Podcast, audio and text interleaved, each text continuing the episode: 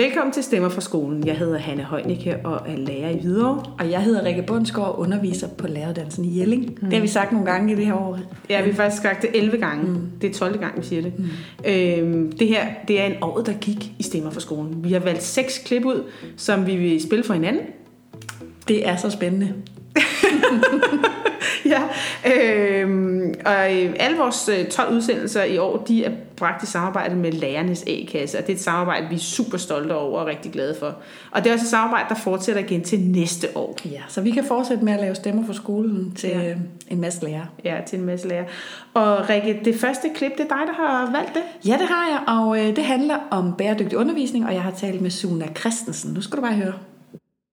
Suna, vil du ikke starte med at fortælle, hvad bæredygtig undervisning er for noget? Og hvorfor det er skolens opgave at undervise bæredygtigt? Jo, jeg kan også godt forstå, at man kan undre sig lidt over altså bæredygtig undervisning. Man, man kan tale om bæredygtig spejepølse, men hvordan mm-hmm. kan mhm. undervisningen lige blive bæredygtig?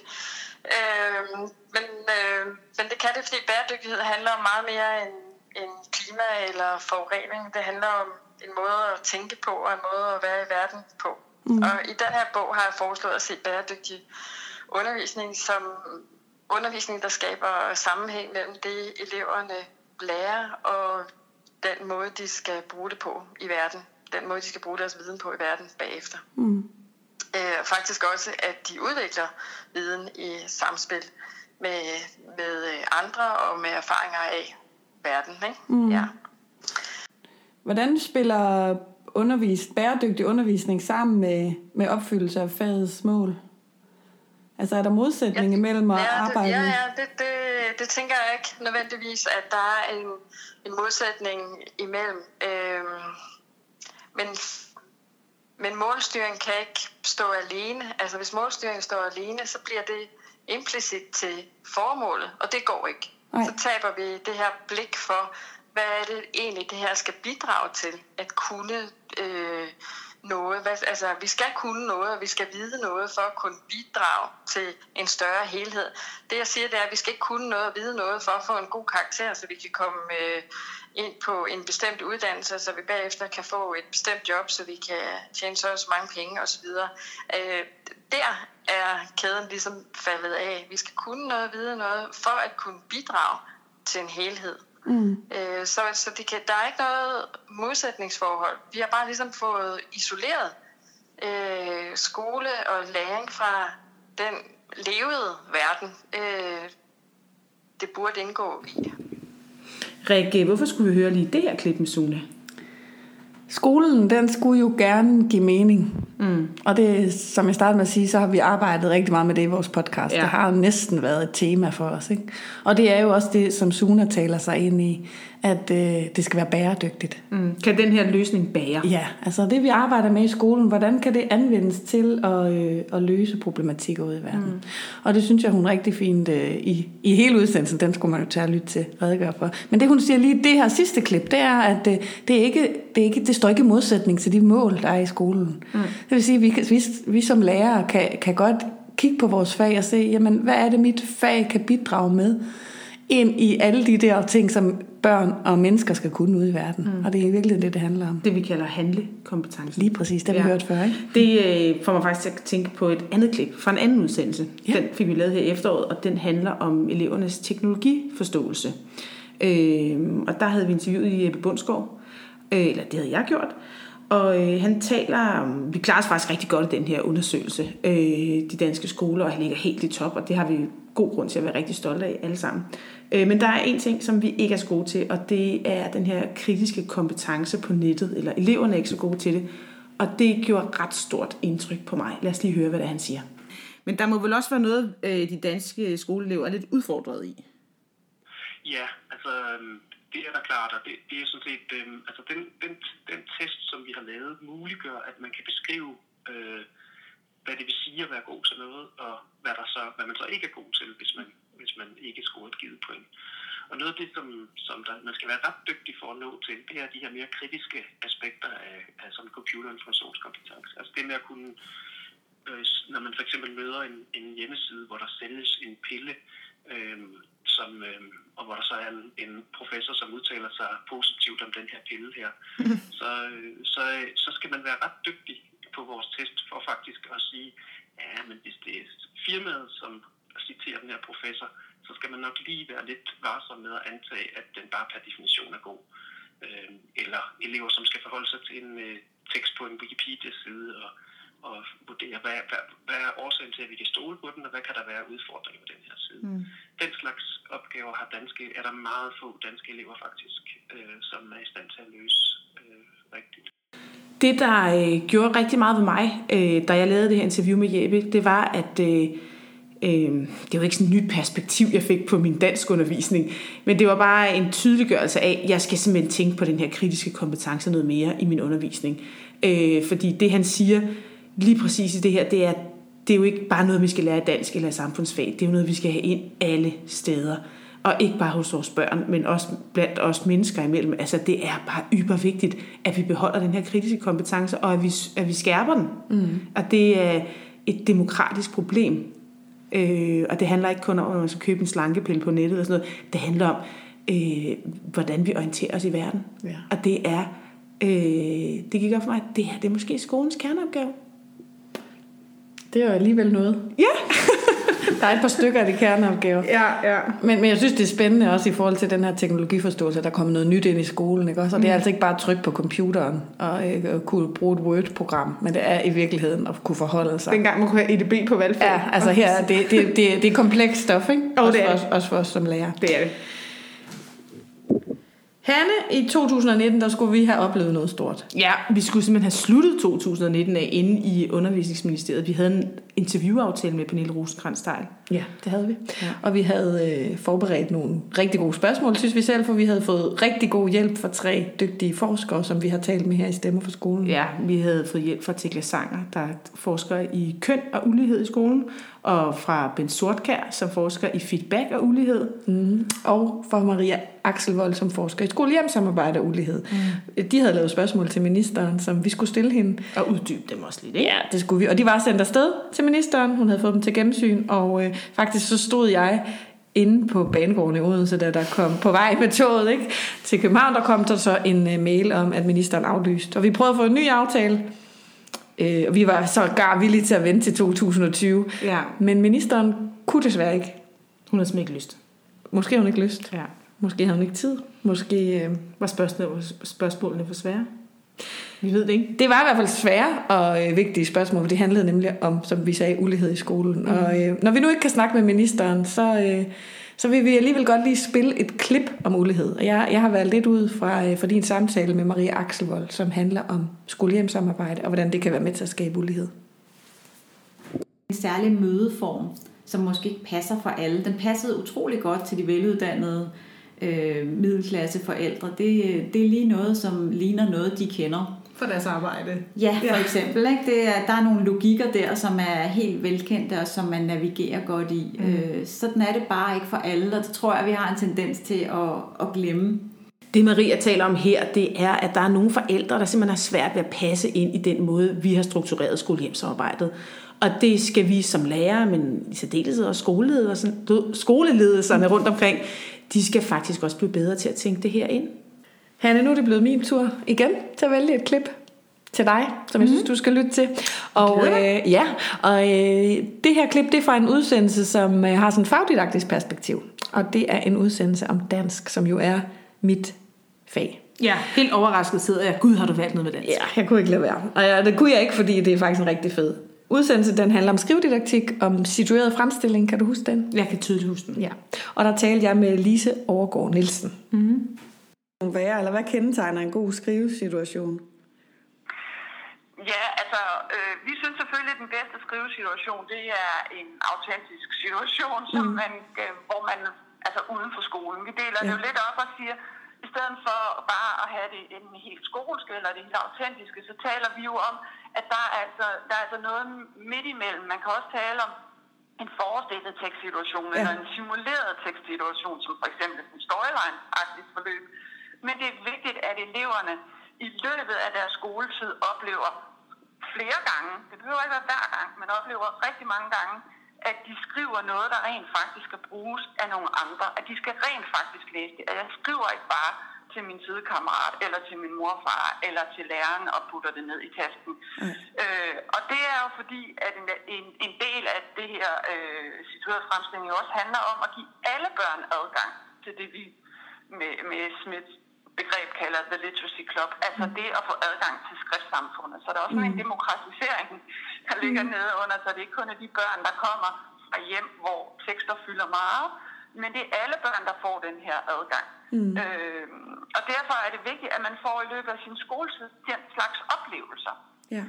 Øh, og det kunne være, at man øh, for eksempel, øh, til, hvis man nu skal på tur, hvis man nu skulle på museum, eller Frilandsmuseet, eller et eller andet, mm. bare zoologisk have eller noget, at man så der laver for eksempel øh, tekster, som kunne fungere på iPad, som kunne fungere på telefoner, som alle børn jo render rundt med, mm. som kunne handle om, så de kunne stå der og læse om giraffen, mm. som er noget, nogle af de andre elever har skrevet om giraffen, mm. og ikke kun den der lille tekst, som står på skiltet foran giraffen i zoologisk mm. have.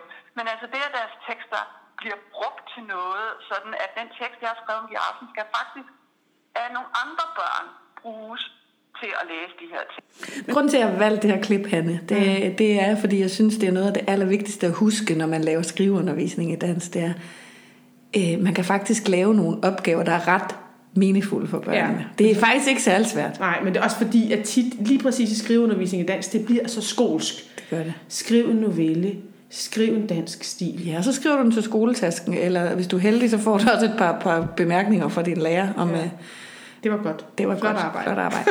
Nej, nu er vi lidt hårde, ikke? Ja, Men øh, det giver bare rigtig god mening, hvis man skriver til nogen, hvis man kommunikerer med nogen, når man skriver. Og der er så mange muligheder for mm. at gøre noget. Jeg synes faktisk at også, at det her klip øh, taler lidt ind i det her med bæredygtig undervisning, fordi når du skriver, så øh, kan du faktisk deltage i demokratiske samfund. Du kan blandt andet skrive til politikere. Ja, det har jeg faktisk gjort i min første klasse. Da jeg havde første klasse sidst, der var der kommunalvalg, og øh, det fulgte vi, fulgte vi lidt med i. Og så da vi havde fået borgmesteren på plads i Hvidovre Kommune, der skrev vi simpelthen 29 breve til hende. Jeg har 29 børn i min mm. første klasse. Fedt. Øh, og de fandt ud af, hvad ville de gerne have lavet om. De ville gerne have skaterampe, de ville gerne have lys på naturstier, og de lærte det der med at skrive brev, Øh, og så skrev jeg det med voksenskrift nedunder, for det var jo lavet med børnestavning, mm. og det kan man ikke forvente, at en første klasse kan fuldstændig stave. Nej, man kan ikke forvente, at borgmesteren nødvendigvis kan læse børnestavning. Nu er hun faktisk tidligere lærer, så Nå, okay. godt, Men uh, anyway, jeg hjalp lidt på vej, uh, og så blev vi inviteret op, mm, og så gav hun svar Fedt. på rigtig mange af de gode spørgsmål, de havde, og det var en rigtig fed snak, vi havde med hende. Mm.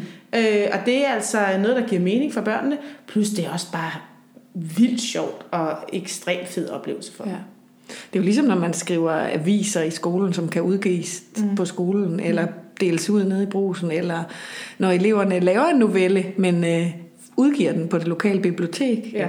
Der er masser af den, ja, Der er rimelig mange muligheder for at lave sådan nogle gode, autentiske skrivesituationer. Ja. I den her skrivedidaktik-udsendelse er der altså også en masse andre gode pointer om skrivedidaktik, så tag lige og gå ind og lytte til den. Og der er to dygtige, en lærerstuderende og en lærer, der har lavet et helt konkret øh, hvad hedder det, forløb, ja. som de fortæller om. Ja, så der, der er noget, der er værd at lytte til det også. Ja. Men Hanne, du har også... Ja, øh, jeg har også et klip. Øh, vi lavede op til sommerferien en udsendelse, der hedder Del dit lærerliv, hvor vi talte med fire forskellige lærere, der alle sammen deler rigtig meget af deres undervisning inde på forskellige sociale medier. Øh, og der talte vi med Josefine Jack Ejby, som har været lærer i 15 år, men nu er blevet sådan en undervisningskonsulent. Hun er faktisk en ret kendt øh, Instagrammer også, ikke? Ja, det må man sige. Det er hun Edu21 mm. øh, øh, blogger hun og Instagrammer over, eller under hedder det. Øh, og hun havde et rigtig fedt eksempel på noget, man kunne lave, og det skal I lytte til her. Øhm, og så har jeg været med til at arrangere et camp, som nok er det sådan netværksarrangement, jeg kan anbefale allermest, altså som er helt fantastisk. Det er sådan en non-konference, altså hvor man møder op, og så laver deltagerne selv indholdet. Så man, øh, jamen, altså jeg kan virkelig... Øh, og hvad hedder det, siger du? Altså, øh, selve konceptet hedder en non-konference, og så hedder det en ed-camp, altså en education camp. Mm. Øh, man kan også lave det på sin egen skole.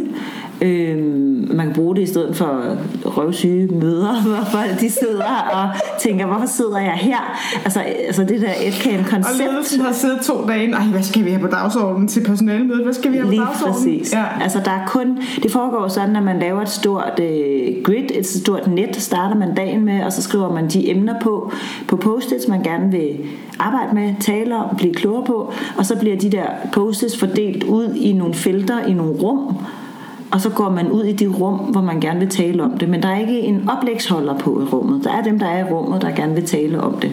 Så i miniskaler på en skole kan man jo sige, når man Øh, der er nogen, der gerne vil tale om litteraturundervisning i dansk, og så skriver de det på en post-it, og så er måske tre, der har skrevet litteraturundervisning. Nå, så ved man, der er opbakning til det område. Ikke? Så man fordeler sig ud på emner og på rum, og så har man sådan flere sessioner, så man kan nå flere emner. Jeg elsker den tanke. Altså også fordi, at man, øh, man jo som lærer har faktisk mange kompetencer i spil i sit lærerliv hele tiden.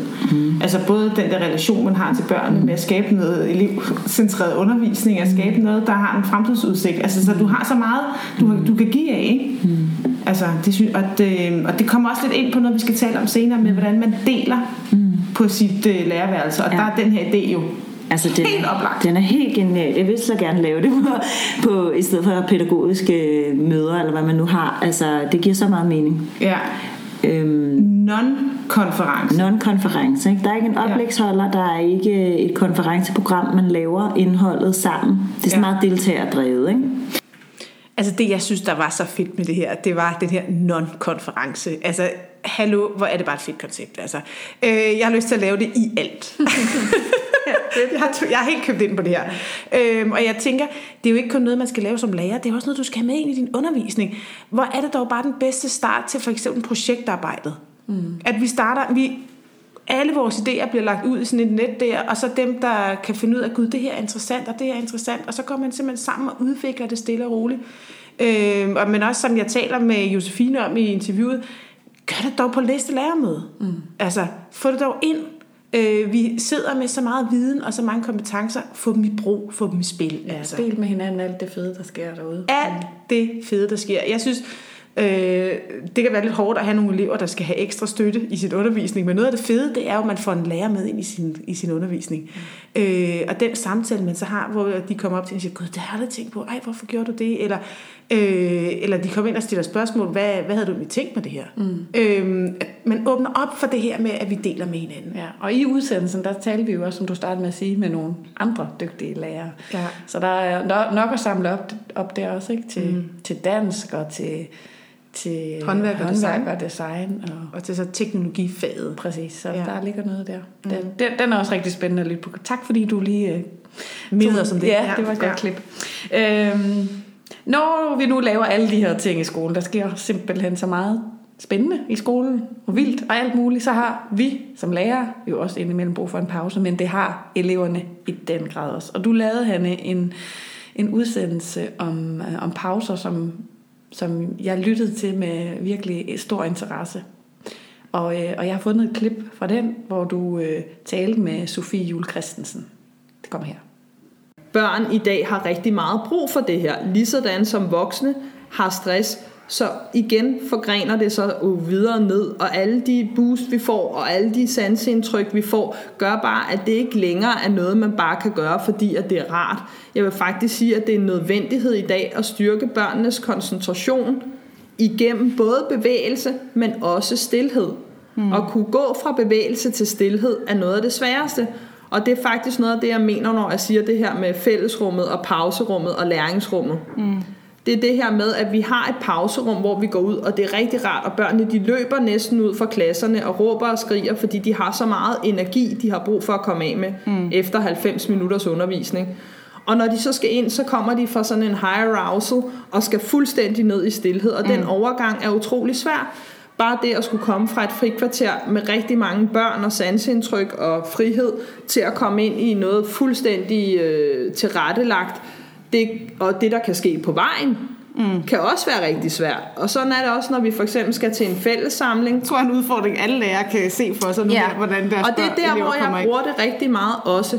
Det er også i overgangen. For eksempel når mine børn øh, de skal ud til frikvarter, eller de skal øh, til en fællessamling, så har jeg nogle helt klare øh, måder at gøre det på. For eksempel, stil dig bag ved stolen, i, din stol i bjerget stilling, luk øjnene, mærk dine fødder, mærk dine ben, mærk dyt, dyt, dyt, dyt, dyt, dyt, og jeg prikker dig ud. Hvis du har mod til det, luk dine øjne.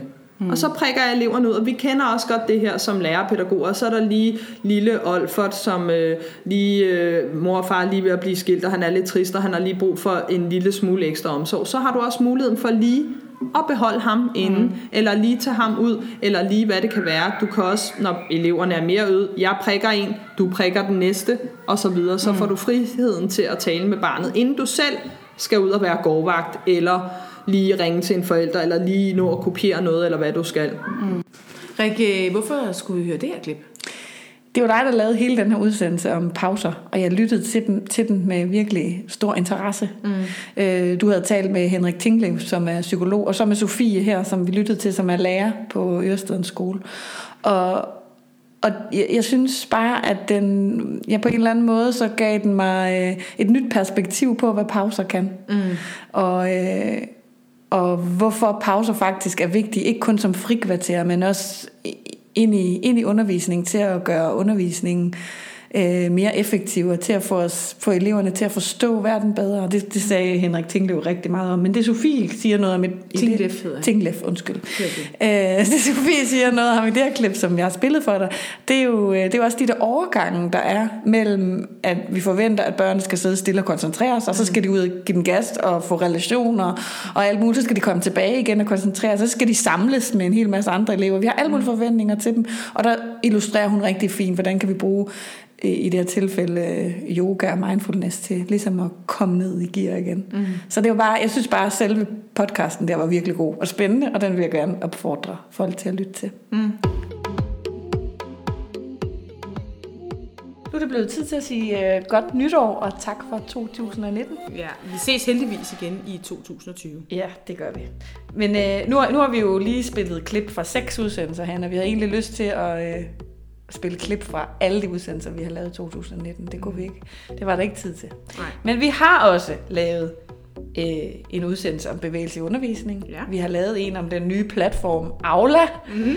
og vi har lavet en, som vi lige kort nævnte, om feedback og ulighed. Ja. Og de er altså også i den grad værd at lytte til. Ja, så har vi også øh, lavet øh, to af det, der vi kalder for lærerdilemmaet, hvor vi rundt og tale med øh, lærer og lærerstuderende om forskellige dilemmaer, de møder i deres hverdag. Vi har lavet en fra Viby Skole, og så har vi lavet en fra læreruddannelsen i Odense. Ja, og vi må simpelthen sige tak til alle dem, der har medvirket i Stemmer for skolen i 2019. Ja. Altså, der var jo ikke noget Stemmer for skolen, hvis der ikke var en masse dygtige forskere og en masse dygtige lærere. Nej. Så blev det nok lidt kedeligt bare at lytte til os to, ikke? selvom vi godt jo. kan lide at snakke. Jo, jo, jo. Det må man nok sige. Jeg vil også blive træt at høre på mig, faktisk. Vil du alligevel, ja. ja. Han, øh, tak for 2019. Det er mig, der takker, Rikke. Og tak til alle vores lyttere. Vi ses i 2020. Godt nytår.